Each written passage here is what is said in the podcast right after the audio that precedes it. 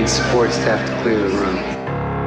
Stand up and walk now. Hello and welcome to The Watch. My name is Chris Ryan. I am an editor at TheRinger.com, and joining me in a small room that's not technically a studio, he's just cooking some eggs. It's Andy Greenwald. Chris, I'm so happy to be with you today here at this impromptu back alley Chinatown poker game. slash Did they take your phone before you came in, like Michael Clayton? Michael Clayton's poker scenes are far classier than this this this closet that we're recording in today. But it doesn't matter because the feelings between us are warm and the takes are hot. But Chris, listen. I, just feel like it's hard to record Whenever today. you're at all late, you Yeah. become so magnanimous, and you Chris. also just like pedal the bike so well. Chris, how can we talk Huh? about pop culture today on the day civility died in America? Oh no, you want to get into the morning Joe takes? You want to do it? Oh, is that what? No. The, oh, yeah, yeah, yeah. I Morning meant the- Joe's getting ratioed. wow. Yeah. It's like, what's next for America? Want, can we get some press box music playing over this, over these takes, Kaya? no, I don't really. I, I just want to say I'm so glad people are finally upset about something Mm. politically in this country. And but two, obviously, you know, and Kaya, who's sitting very close to us, knows as well that I wish the Philadelphia Phillies were in the World Series Uh-huh. and not the nation's leading purveyors of natitude. However, You mean It's the, not the just- Beltway swamp dwellers? It's not it's not just because that's our team and I, I wish them well. It's that, oh, I wish I wish the booing had happened in Philadelphia on free battery night at the old ball yard. Do you think he would fare about as well as Santa Claus? I think worse. Imagine Santa Cla- imagine Michael Irvin dressed as Santa Claus by, by a factor of 100. Uh, it's Monday. Andy and I, I guess, are gonna, we're going to talk mostly about Watchmen episode 2 Mhm. I'm sure it'll go in all sorts of different directions. Before we get into that, and before we delve more into Donald Trump's Q rating at Major League Baseball parks, QAnon, you mean? Um, anything else going on? It felt like you were like, so you were editing all last week. Thursday we spoke, and you were just like, man, I'm trying to fix it in post. Yeah. How was the rest of your week, weekend? Well, editing is a thing. Editing's hard. Um, was doing a lot of that. I'm trying to think what else happened. Oh, I went to an immersive play. Do should we make this the leading podcast for lukewarm political takes and deep dives on Los Angeles alternative theater? Sure. I don't really have a take other than to say I was very proud of my coworker Eva Anderson, who wrote and uh, this immersive theater piece called The Recital. And by immersive, K-Town. does it mean you're involved in it? Well, yeah. So you you arrive and it's like it's called the recital, and it's like they're setting up for a recital, and then people in the crowd are wearing um, name tags, Mm-hmm. and they're actors, but they want to talk to you. Oh, but not you though. No, no, no. I'm just allowed to have wine and snacks, which is why I was into this as a theater performance. Uh huh. And then you talk to them, you learn a little bit about the night, and then it starts, and then something goes wrong, and then characters run into another room, and you follow them. And in each room, there's things to interact with, including one room where a Nintendo 64 was set up. Oh with- no way! Do they have with- Goldeneye? with Goldeneye. just- yes. so you could sit down and then like a character, an actor just joined me and was playing head to head Goldeneye, and the actor actually is Allan McLeod, who played uh, who was on uh, You're the Worst. Oh, I thought you were going to be like, and the actor is Joe Pesci. The actor was Joe Pesci, who is so excited to be out of retirement. He's working. Yeah, so it's just a normal. Joe Pesci is just becoming a Twitch streamer of N64 games. Twitch is the video game one, right? It's the one where you can just like show yourself playing video games for like Show hours. yourself. Ooh, we just got a little air conditioning in here. Great. Uh, That was what. But I, I feel like I'm I'm well, I spent my entire weekend watching TV, but TV that's Wow. not on yet. So I, I basically, it's very rare that my wife and I like have the cycles of the of the moon line up so that we want to do the exact same thing over the exact same spread of time. right. Of course. Because usually it's like one of us wants to go out, one of us wants to get stuff done. Right. She's really not into my driving recently. Have I told you about this? Uh, n- Like we're we're like about to be on bird scooters separately soon. what's going on? She just I think because my car is wider than she likes. It's a it's a pretty wide Honda. Right. You just She- got a wide bodied. She gets very disoriented and like thinks that we're always about to hit something. But wait, this is when she's driving or you're driving. I'm driving. Yeah. She also thinks that I'm not always paying attention to the road and that I'm too concerned with like what I'm listening to. Well, of course you got to set the mood. I mean, you gotta do this it. is this is this has been it I has been had to get it on. this has been ever thus Yeah. since like the 90s. yeah, but back then it was like I have this tape or this tape, Uh okay. and then the, and then you had your CDs and you could skip tracks or whatever. But now, you know, you got a lot of Spotify playlists you can you can switch around to, or Sirius or podcasts. And I think she You got, a lot, you got that- a lot of options. Yeah, so like we'll be driving along and she's just like, watch, watch, watch. And it's like, I honestly can chew gum and walk at the same time. Like, I got it. I can see it's turning yellow. Are you chewing gum also? I mean, so we we basically are we've had a couple of weeks now where it's like, do we really want to go do this because it involves me driving? Can I just jump in to say because Kai is sitting at the table with us, I'm just thinking that she's typing notes like Andy asks Chris if he can chew gum. this is then being forwarded to midroll for like advertiser interest. That's right. This is great stuff. We would get a lot of gum This interest. is, Kaya, this is this is Kaya's job right now. I would I wouldn't mind being involved. We're gonna get to Watchmen, but I want my dream sponsor for this podcast, Mm-hmm. Big League Chew. What was up Big League last Chew. week? No free ads. This week you're out here begging. here's the thing, and then I promise to do the entire podcast with a wad of Big League Chew in my mouth. Okay. Which would probably what's the thing that people hate when like your voice triggers something in them? What's the thing that people hate? It's like a it's an actual phobia, but it's like oh your voice triggers my blank. yeah, I, I know that feeling. I'm feeling it right now. Your voice triggers my claustrophobia. Anyway, I, so my wife and I were, we had a very long lazy weekend, and I watched three morning shows. But I, I'm sorry, I just want to connect point A to point F here. You had a long, lazy weekend at home because you both decided you didn't want to drive your wide assed car. Yes, but I was like I'm okay with that. Okay. you know, wanted to stay usually. I'm like, let me be free. I want to like roam the streets. I want Right. to cruise. You know, I like, do. Like you know, um, uh, diner or American graffiti rather. Yeah. Uh, this time I was fine being home, so I watched three morning shows. Wow. Getting getting torched this morning by the critics. Two for all mankind's, oh, cool. The Watchmen, Yeah. uh, and a show called High Fidelity, which is coming out on Hulu next year. This is so, this was episodes. so guys. This is how much the tables have turned here. Mhm. When this podcast began, I know. it was a partnership between dedicated yeoman television critic and just you know sort of sort of fun loving Guy sports on the street. sports blogger. Yeah, Joe Joe sports blogger. Now we're at a point where Saturday night, I fire up looking for Alaska. Only two to nine weeks late. Yeah, but this is like a normal person's schedule. boy, that hurt. That triggers something in me. A normal. Anyway, so watching Looking for Alaska, and I, you know, enjoyed it very much, and I, of course, had to text my main Saturday night man, Chris, just to be like, was that was that fucking pinback that I heard Yeah. early in Yeah, the yeah. episode? And Chris is like, can't talk now. Watching a 2020 Heat Rock. That's not what I said. I didn't say can't talk now. I just said that high fidelity is going to be a thing, High fidelity writers' room across the hall Yeah. from the Briar Patch. and it's room. a obviously it's a television uh, reimagining or reboot of of the John Cusack movie from the '90s, yeah, and obviously the Nick Hornby novel from the '80s. Mm, 90s. Nick Hornby's novels in the '90s. I think we're all about a decade off now.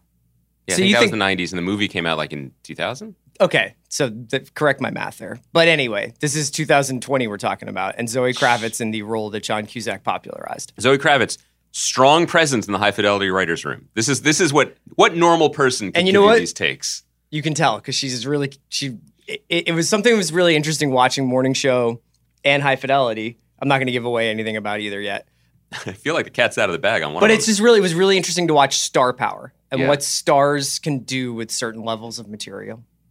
yeah. Um, I'm I'm very curious now. Are you gonna? am I? I guess I'm allowed to talk about Morning Show. The embargo is lifted. I will watch every episode. Okay. I don't know how. I don't think that it is very good, but I will. It is. It is one of the most compelling shows I've come across in a long time. Because of the sheer like peak of like it existing. Yeah. Like Yeah. like Where what a, like, what a flex. Did they just drop a bill on this? yeah. Yeah. We're like, I think they bought an apartment for Jennifer Aniston's character. I was trying to think. like I'm serious. They probably in like the Time Warner Center.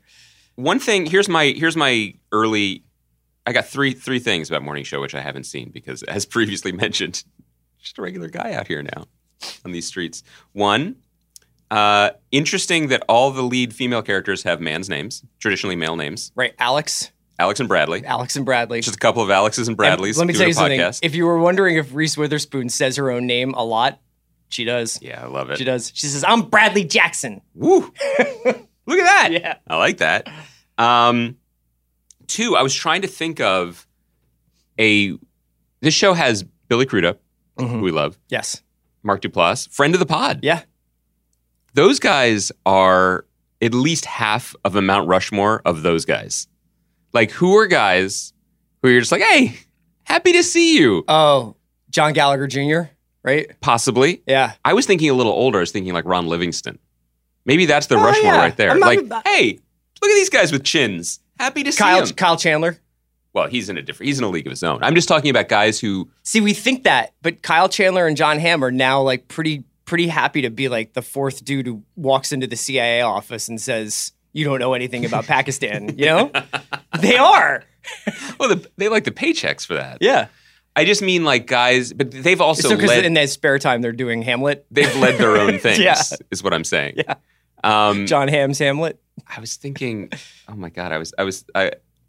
I was thinking a lot about the um, our old friend Sam Donsky's tweet about how Dolittle, Mhm. the new Doctor Dolittle film that Robert Downey Jr. is doing, is one for him.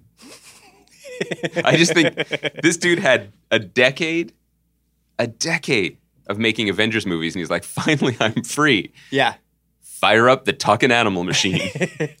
The one thing I will say kind Incredible. of unites all the Apple shows that I've seen so far yeah. is a very, very, very palpable sense of sincerity.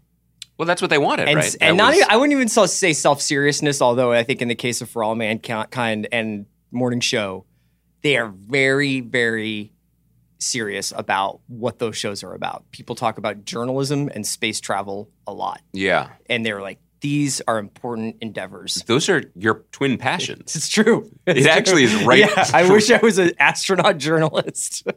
it's I'm neither, though. it's not too far off the mark. Um, let's get into Watchmen. Okay. Um, so episode two, after a pilot that I think was like pretty much roundly like praised as as you know one of the best pilots people had seen in a really long time, did an incredible job teasing and also setting things up at a very breakneck pace with an incredible score. Moves along. Was at the talk of Twitter last Sunday night. I thought I thought it actually had like a lot of action around it on, online. It was Mm-hmm. pretty interesting to see people weighing in, and then uh, interesting phone call from my mother this morning. Oh. does what she always does Kaya, at this time this of year, This is where she says, "Are you on fire? Like, Yeah. has the fire reached you yet?" Because she doesn't understand Los Angeles geography, so she just calls every time she hears about a fire in California. That's my in-laws do that as well. And what's going on on the Watchmen? I love it, but I don't understand it. Wow. So Should she call into the pod? I think that you and I are actually dealing with this in an interesting way because we're coming from a we understand a lot of what's going on, Mm-hmm. right? And when we see, for instance, and this will have spoilers for episode two, when we see uh you know Ozymandias's play at the end, Mm-hmm. we know what that play is about. We know that it's about the John the Dr. Manhattan origin story. Yeah, I wanted to. I, I that's I wanted to go there as well, which Yeah. is to say that you know I know some people tune into this podcast for the fire takes on wide ass Hondas, but also for you We've know really gone back to 2011 podcasting where hosts opened with 20 minutes of absolute bullshit Listen. before they were like, last night Manchester United play Liverpool. right where you know. What I'm saying is, I think some people do, even if they don't admit it, like the insight into the you know the, the fascinating lives of aging white men, and I think that I know Kaya. Guys, riveted. Guy's loving this. And I think that, you know, when you're younger and you're you're newlyweds, you know, maybe their sparks can come in from different from different directions. Are we you talking know. about my driving again? No, it's coming back to it's coming back all the way around. You know, maybe when you're younger you you do stunts like dude from Walking Dead and Love Actually with the with the cards. Mm-hmm. Like you do things to to really yeah, spark the passions again and, and the heartstrings. And I would say that a really cool move a decade into marriage is to sit on the couch in sweatpants and explain the origin story of Dr. Manhattan to your spouse. Like after you've seen Jeremy Irons reenacted as a stage play with, I want to say, clones or robots, or Yeah, whatever. robots. Oh, well, I don't know actually, but I think I'm pretty sure they're robots. Well, regardless, fellas, take my advice. that that just slays. in the romance department. How how did your wife feel about the second episode of The Watchmen? Imagine turning to your wife after that and saying, "Well, no, that really happened."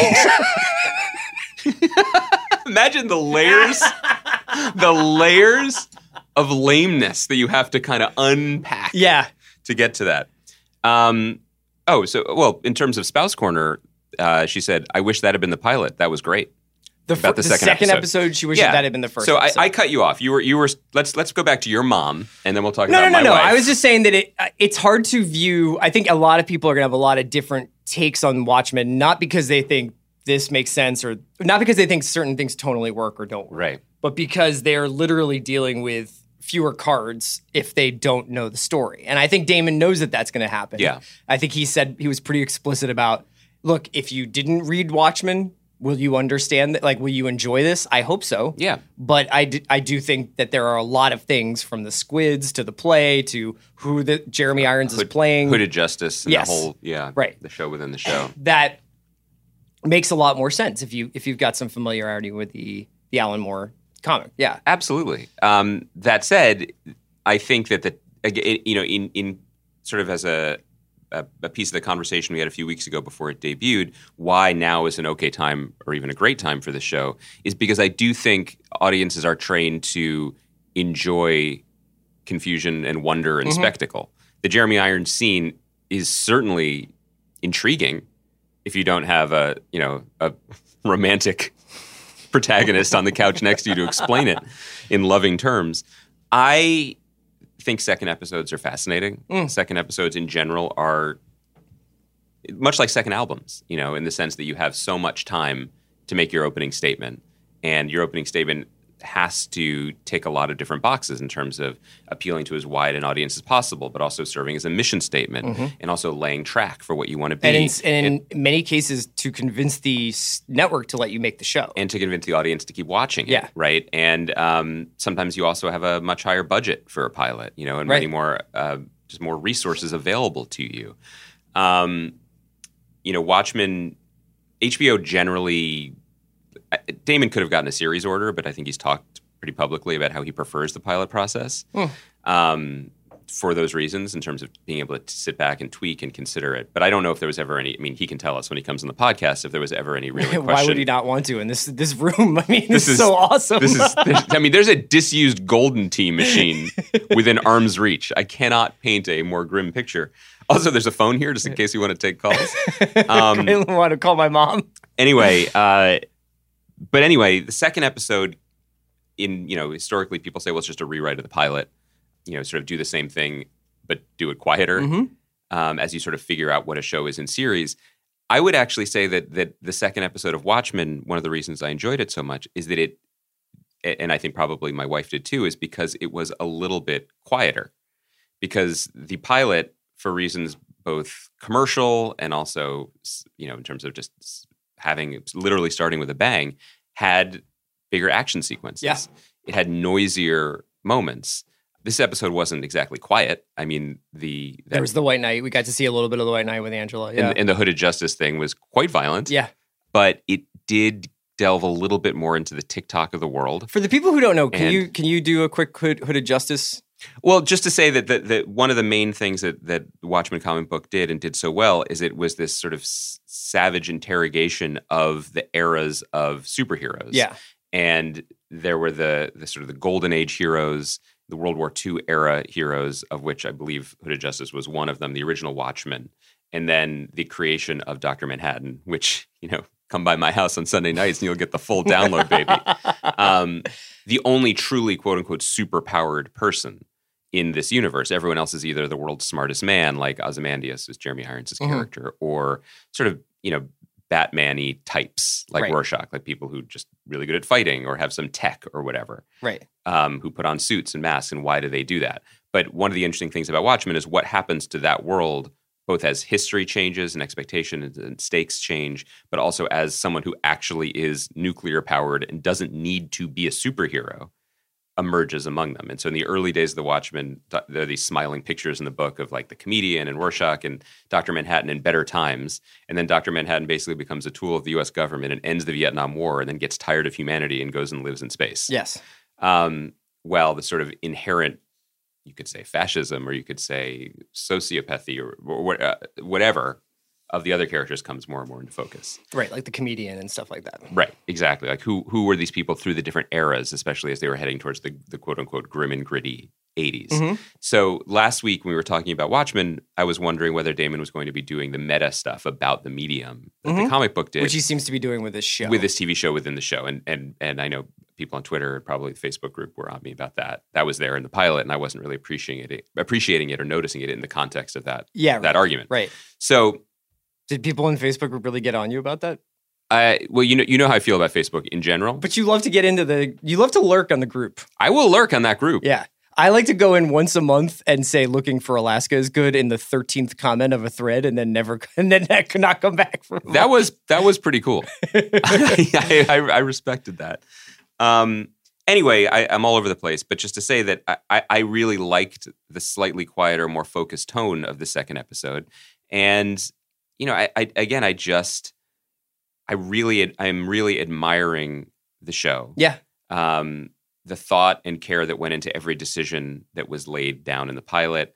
Whose children these are? I mean, obviously they are they are Angela's children. Uh-huh. She has adopted these children, but that they were her partner's children, uh, as we learn in the backstory. That that just as a judicious use use of flashbacks, but also a judicious use of sort of big brain national. That's what I wanted to talk to you about. And it all is in the service of these quieter moments where Louis Gossett Jr.'s character, who we now learn is Angela's grandfather, And his name Will, and his name who Will, was and was, also the, an Oklahoma character name, just for what it's worth. and was the boy from the Yeah. opening of the pilot, doesn't seem to be able to walk. Seems implausible that he lifted the 200 pound Don Johnson high into the air, Mhm. but quietly in the background is drinking scalding coffee and reaching into a boiling pot of water to eat an egg. I love those moments, and I love the I love the collision between the giant, crazy, alt present ideas and the tiny moment where you see him reach into a pot of water, and it doesn't matter yet, but it probably will. yeah, I think that in some ways this ep- this episode, the second episode, was riskier than the first in some because Mm-hmm. it's risky to do the Henry Louis Gates DNA analysis scene. Yeah, because you gotta you gotta really like sell that as a thing that is pretty standard in that in that reality that she would know that's where I take DNA to be checked against the the Black Wall Street massacre. yeah, That's a information download. It's essentially if you didn't look up Black Wall Street in between episode 1 and episode 2, Mhm. that's your your information about it.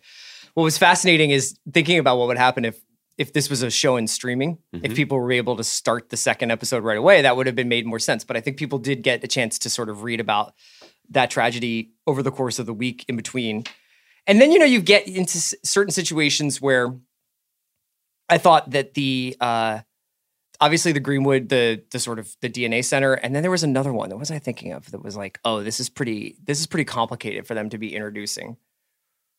I think they get more into Redfordations yeah. you know, and that idea that there is this reparations that are being paid out, and that that there's some there there's protests about it and stuff like that. That you basically have to pull those off. Those are like in another context, those would be like one liners or jokes. Oh, I remember what I was going to say is the pretty somber experience of you know Barry or taking Don Johnson's character down from the tree, Yeah. but still having Red Scare walking around with his sort of silly mask and his, you know, his Yes. Russian accent and being very comic booky. And the collision of all those like different sensibilities of comic book, of prestige drama, of all these different things, and of also huge information dumps. And to be able to pull that off and still make a relatively entertaining, a very entertaining episode is a, is a real tightrope walk. Yeah, and I think it's another sign that, well, you know, I think Damon will get a lot of credit, rightly so, for rebooting, updating, taking big ideas and putting them through this filter of, of pre-existing property. There's other stuff that he's taking from the comic book that I feel like was just sitting there for 30 years of post-Watchmen comic book adaptations to do, but never really did. And one of the most memorable things of the comic book is the character of Rorschach, who obviously inspired the Mhm. cavalry on the show, lifting his mask to eat cans of beans constantly. Yeah. and he's kind of gross. Yeah. And now we have Looking Glass just asking for for a snack in Angela's car and lifting his mask and just popping cashews while he's talking. That's right. And it's like the, it, it's the the mundanity Uh-huh. of it. You just putting something over your face makes you in this world a super or something, right? Putting a mask on, but you still have to eat. You still have to snack. Yeah. There's probably a gross mustache or a couple days worth of beard under there. No, it's like the the best part about like Ocean's Eleven is the fact that those guys are always eating, that those guys are always like eh, you know they're already they're always living life while they're also doing a heist, and that's what's it's a nice touch for them to bring that into this show. And for as much as we give credit, and we certainly do on this podcast for the Marvel movies, for you know allowing the characters to poke fun at the silliness of their situation, Mm-hmm. sometimes to crack wise, to be self-aware, um, they still look fucking great all the time in their s- special suits. Yes. you know what I mean. There, Yeah. there is no, um, there's never that drop of blood on the comedian smile that that marked the comic book, or the drop of blood on the uh, sheriff's badge that marked this episode.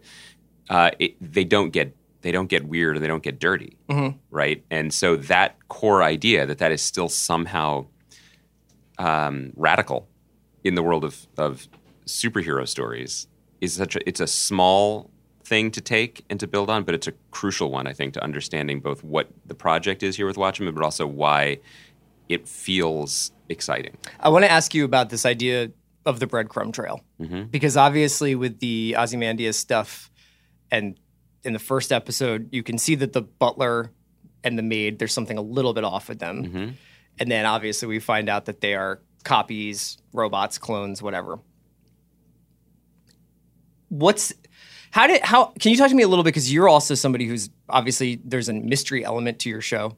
Um, so how do you decide and how do you think damon goes about deciding how to pace out those breadcrumbs and the reveals along the way and i'm speaking specifically about the two episode sort of like you thought there was something weird Yeah. now you can see there is something weird there's something odd this louis gossett jr. Jr. will character claims to have basically hung a 200 pound mm-hmm. sheriff who lived through the white night mm-hmm. now we've got him being yanked out of this out, off the ground with a magnet Friends in high places. Exactly. So parceling those things out because I think that when you see when I saw those clones, the first thing obviously that jumped into my mind was uh, Westworld, and I, I started remembering how, especially in the first season of Westworld, how laborious the reveal, like the teasing and reveal process was, Right. and how it basically subsumed the entire show. So that the whole thing was puzzling out where this was happening, when this was happening, how this was happening, why this was happening. Well, I think it's fair to say, and again, we'll let him speak for himself on this uh, in the next few weeks. But I think it's fair to say that, that Damon, above you know more than most writers or TV writer producers, feels this keenly and obsesses over it. You know, obviously, the experience with Lost was one where, because of the nature of the show, where uh, the network wanted more and more and more and more and more. And the idea then, 10 years ago, of setting an end date, giving them boundaries to tell a story was so foreign for broadcast television that he, f- I think he feels very keenly the, the, the challenge of stringing people along. You know, the, there, it's funny, and this was my experience too. You don't want to hide the ball. You don't want to trick anyone when you're telling a story like this ever. But by nature, there is an element of gamesmanship to mm-hmm. it, of holding some things back and giving some things away. Audiences don't really want everything. I mean, part of the fun of, of serialized storytelling is the speculation, is the mystery, is the surprise, is having things parceled out to you, right? But but it's very, very delicate balance and a delicate relationship to maintain because if you withhold too much, people get very upset about it. Yeah. If you give too much away, then why would you keep watching? Well, there's also a, a tension between there being a reason for why you don't know something. Right. So Dramatically, I think emotionally. in Will, in the case of the Will character and Angela character, we know as much about Will as Angela does, and that really works, Mm-hmm. right? With the Ozymandias stuff, it's just what they decide to show us Mm-hmm. because we don't have an Avatar character there with us. Now, I guess theoretically, Jeremy Irons is our POV character, so he's not explaining what's happening with these people. We're Right. just seeing it. But there's an there is no inquisition into what's going on, and I always noted that with Westworld is that even though the Jimmy uh, the Jimmy Simpson character was kind of our audience avatar, he had so much weird shit in his background of where he was coming from, and he was a mystery in a lot of ways that uh, it was really more about like this elaborate almost prank that they were playing on us to get to the reveal about him. Well, I also think, um, and not to beat up unfairly, No, I know. No. Westworld unfairly. Yeah. I've done that before, and not to set up a, a dynamic between two HBO shows, um, but for me, the central problem with if you're going to use Jimmy Simpson's character and Jimmy Simpson's character in the first season of Westworld as an example is that I, normal guy audience member that I am, uh, I don't care about him. Right. There's nothing about him that I find particularly interesting or compelling. So to travel with him through a mystery feels inert. Yeah. I don't feel emotionally in- invested in it because I don't know who he is. I don't know why I should care, and I have no sense of the stakes of his journey. Whereas, you know, very skillfully in two hours of Watchmen, we know a lot about Angela Oh, you deeply care about her. and yeah. we care about her. We know her emotionally. We know her professionally. We know something about her history, and we can tell where she stands in relation to the larger forces at work. and think about how many different contexts we've seen her already. That, that's right. And so, it, Intimate with her with her husband, as a mother, Mhm. as a as a sort of teacher in that classroom situation, as a superhero vigilante, yeah, and also somewhat as a police officer. the world has the world that we are being asked to understand and invest in ha, and invest in has impacted her Mm-hmm. in ways that we have seen and we understand. Whether it is where where you know as of episode two where she falls with this the Redfordations and the history of this place, or squids falling from the sky and how Right. she reacts to that. Right. Because of that, I am invested in her, and then the mystery is the path. The mystery is the road Yes. that you're going down. You know, I and then to your to the other point of your question, trying to to break and parcel out a mystery over 10 hours of TV is the hardest thing I've ever done. It's just Tell it's me just about it. incredibly incredibly incredibly hard. Right. For any number of reasons, one of which is it's very hard to remember what you know and what other people don't know yet. It's very hard um, to remember this piece of information that I've known for whether it's something that I took from the book that I read 15 years ago, or whether it's something that I came up with two years before I got the series order, or whether it's something we came up with in the room in January and now it's May. This is exciting for an audience. This will be a big reveal because generally there's so much work to do and so many things moving that you're just trying to keep it keep it moving. So to to, to appreciate not just the mystery as a whole, but each piece of it and how it will land and register with audiences. Like this is a cool moment. Let's Yeah. carve this out. Let's appreciate this. Let's let's let's celebrate it, knowing what we know, which is the beginning and the end of it. Uh, I found that to be extremely challenging too. But I think always, and I and and this is what I think made the the, the last two seasons, The Leftovers, so incredible and also a great uh, precursor to to to Watchmen was the fact that the larger mysteries of the world were enormous and thought provoking and exciting um, story wise, but it was always on a smaller level. Yeah. The lens was always focused on characters whose emotional reactions to insanity we could track. Um, and that in itself is quite different from the Watchmen comic, which had different perspectives. There's a running thing throughout all 12 issues about the little boy at the newsstand with the guy, you know, reading comic books, and he's reading this pirate comic book that has that's a story within a story. But our POV character for a lot of it is uh, Rorschach Yeah. and then Nite Owl. And so we're coming in. Superheroes aren't gods, but that's something that Alan Moore would probably want to argue with me about. Coming in at kind of a godlike level. Right. Whereas this show, the idea of superheroism is on such a granular, low to the ground level. I mean, it's cops Sure. at this point. It is a significant tweak from the story, but one that is reaping big dividends, and also is honestly is a lot more TV than movies. You Oh, know, yeah. I mean, the Yeah. watch we can This feels a lot more like actually old school TV than Leftovers did. Mm-hmm. Like this has mo- the the pacing feels a lot more like almost Lost does than it does like Leftovers. Mm-hmm. Um, any other thoughts on this before we get going? I also wanted to see if you wanted to drop any look, looking for Alaska takes early on.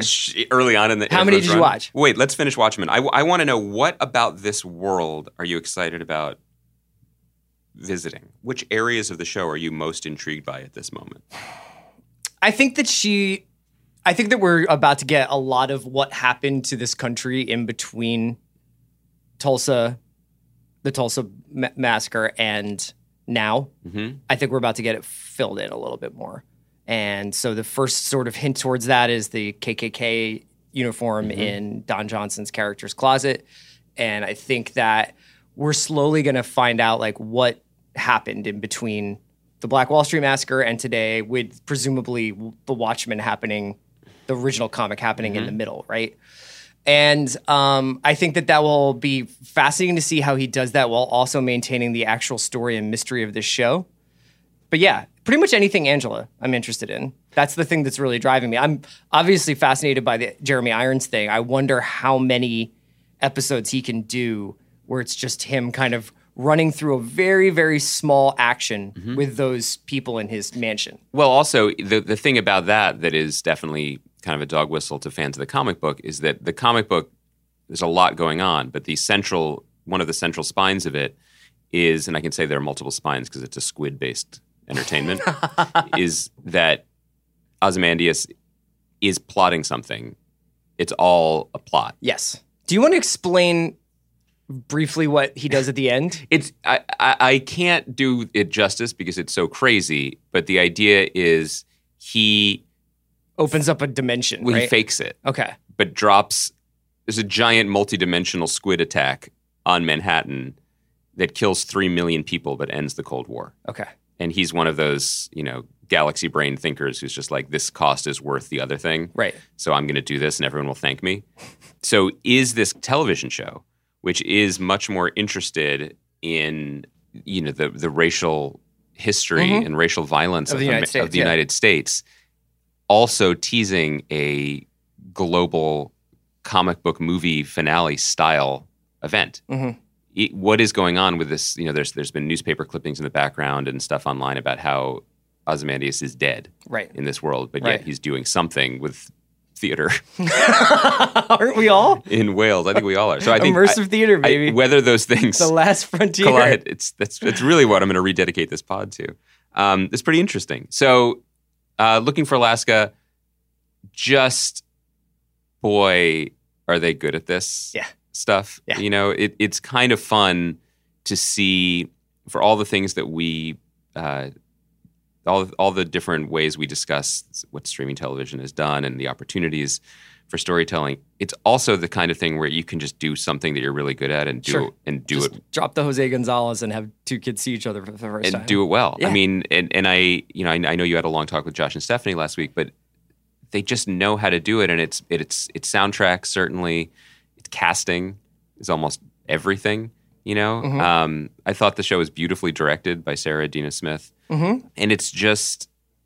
It, it, it, it's a sign of the ridiculous riches we have right now. That like this is that you can have people working in their particular fields and there's no there's nothing one of the other things about it that's so great in in keeping with our larger tradition uh, not, not our larger tradition our larger conversation about why now for these shows is that n- nobody bothered them I you know. know you, can tell that Yeah. they were like They were allowed to make the show they wanted. we're going to communicate something to you studio and streaming service but also to the audience that this book matters to a lot of people we understand why it matters and we are going to just give you that raw uncut rush of what's good about that about raw, uncut green. yeah Yeah. Uh, we got to wrap it up. Andy and I will be back on Thursday. Thanks for listening. We'll keep talking about Watchmen throughout the season, I am sure. Thanks to Kaya. Thanks Thanks, to Kaya. the charm of this little room. Kaya sitting at the table Kaya a seat at the table